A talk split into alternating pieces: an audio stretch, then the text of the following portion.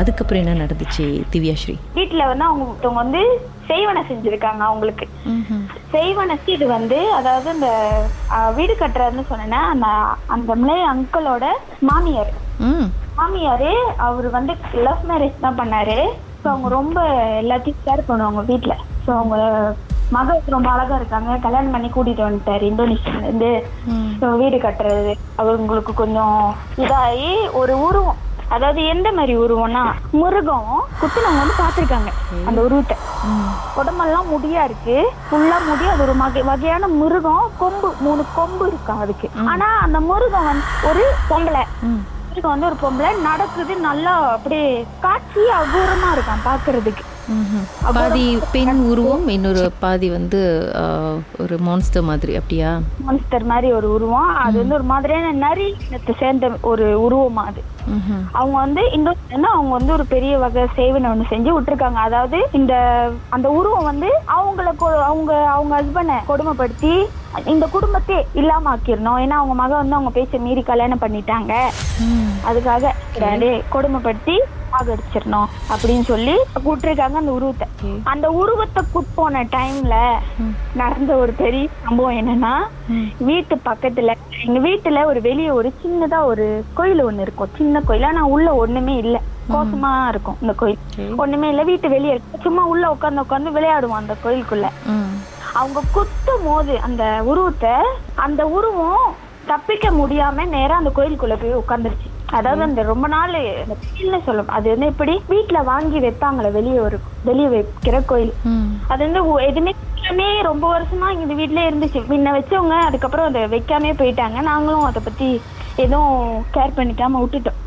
சரி ரொம்ப நாள் இருப்போம். அதனாலதான் அது குத்தும் போது ஓடி வந்து இந்த ரூம்ல நுழைஞ்சிருச்சு. அந்த இதுக்குள்ள உள்ள உட்காந்துருச்சு. உட்கார்ந்தது வந்து வெளியே போக மாட்டேன்னு. நான் வெளியே போ நாயில அதாவது அந்த நாயில வாயிலே பேசுதான் அந்த குரல் வந்து அவங்க ஏன்னா அந்த குரல் வந்து நான் கேட்டேன். விரட்டும் போது அவங்க அடி தொண்டையிலேருந்து ஆனு ஆன்னு வேகமா அடி தொண்டையிலேருந்து பேசுறத நான் கேட்டிருக்கேன்.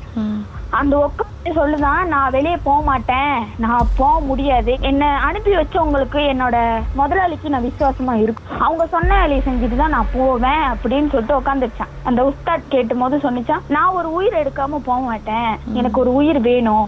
எனக்கு என்- நான் கண்டிப்பா என்னோட முதலாளி சொன்னதை நான் செஞ்சுட்டு தான் போவேன்னு சொல்லிட்டு அந்த இடத்துல உட்காந்துருச்சு.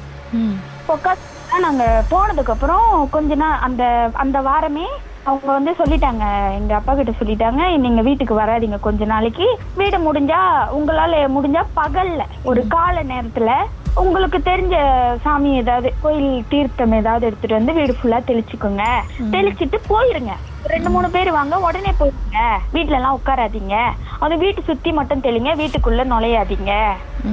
அப்படின்னு சொல்லிட்டு போயிட்டாங்க. அதனால அது அப்ப அப்பதுக்கப்புறம் நாங்களும் அங்க உள்ள ஒரு கோயில்ல உள்ள தீர்த்தத்தை எடுத்துட்டு வந்து வீட்டு ஃபுல்லா தெளிச்சிட்டாங்க அப்பா. குத்தனதுக்கு அப்புறம் அது வந்து சரி நான் விட மாட்டேன் நான் உயிரெடுக்காம போக மாட்டேன்னு சொன்னதை குத்தி ஒரு பாட்டில்ல ஒன்று அடைச்சி அது கொண்டு போய் இது பண்ணிட்டாங்க.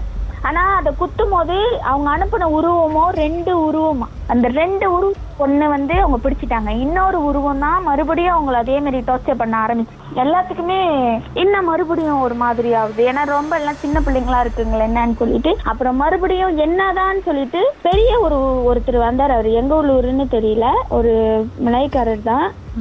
நல்லா ஆள் நல்லா இருந்தார். வந்து அவங்க வீட்டுல உட்காந்து என்னமோ செஞ்சாரு. செஞ்சு அவங்க அனுப்புனது அவங்களுக்கே திரும்பி அனுப்பிட்டாரு. அதுக்கப்புறமா அவங்க ஏவி விட்ட ரெண்டாவது உருவம் வந்து அவங்க அவங்க ஏவி விட்ட அவங்களோட முதலாளிக்கிட்டே போய் அவங்க இப்போ உயிரோட இல்லை. அவங்க இறந்துட்டாங்க. அவங்க அதாவது அந்த அக்காவோட அம்மா இவங்க இவ்- இந்த குடும்பம் இப்படி கடைசியில தப்பிச்சாங்களா இல்லையா? குணமாவனாங்களா? இந்த குடும்பம் அந்த கடைசியா அந்த கூட்டிட்டு வந்த உஸ்தாட் எல்லாம் செஞ்சு இந்த யாரு எங்க இருந்து வந்தாருன்னு தெரியல. அவரு நாங்க ஹெல்ப் கேட்டாங்க உதவி செஞ்சோம்லாம் காசு போட்டு. அவரை கூட்டிட்டு வர அவர் மூலமா ஒருத்தவங்க பெரிய இடத்துல இருந்து கூட்டிட்டு வந்தவங்க அவங்க எல்லாம் அவங்க குடும்பத்துக்கு ஒரு சேஃப்டி செஞ்சு. இதுக்கப்புறம் நீங்க வீட்டுக்கு வேணாம் அப்படின்னு சொல்லி அந்த வீட்டு வெளியாயிட்டாங்க ஆனா இன்னும் வரைக்கும் அவங்க வேற இடத்துல இருக்காங்க. ஆனா இப்போ நல்லா சந்தோஷமா இருக்காங்க. ஆனா இன்ன வரைக்கும் மறக்க முடியாத ஒரு விஷயம் என்னன்னா நான் நேரடியா பார்த்து அந்த ஏ- ஏறுறது செவத்துல ஏறுறது நேரடியா பார்த்ததுதான் இப்ப அந்த வீட்ல யாரு இருக்கா? அந்த வீட்ல வேற ஒரு மெலே ஃபேமிலி இருக்காங்க. வேற ஒருத்தவங்க. வீட்டை வாங்கி இல்ல. தேசத்தில் உங்களுடைய அனுபவத்தை பகிர்ந்துக்கணும்னு நினைச்சீங்கன்னா எங்களுக்கு வாட்ஸ்அப் பண்ணுங்க. பூஜ்ஜியம் மூன்று ஆறு நான்கு ஒன்பது ஒன்று மூன்று மூன்று மூன்று மூன்று. உங்க பெயர் அதுக்கப்புறம் ஹேஷ்டாக் எம் டி அப்படின்னு டைப் பண்ண மறந்துடாதீங்க. மர்ம தேசத்தில் இடம்பெற்ற கதைகளை மீண்டும் கேட்கணும் அப்படின்னு நினைச்சீங்கன்னா ஷாக் என்ற ஆப்லயும் இருக்குங்க. S Y okay language setting தமிழ்னு செட் பண்ணுங்க. சர்ச் பட்டன்ல மர்ம தேசம்னு டைப் பண்ணுங்க. ஷாக் காஸ்ட் பக்கத்தில் மர்ம தேசத்தில் இடம்பெற்ற எல்லா கதையும் நீங்கள் கேட்கலாம்.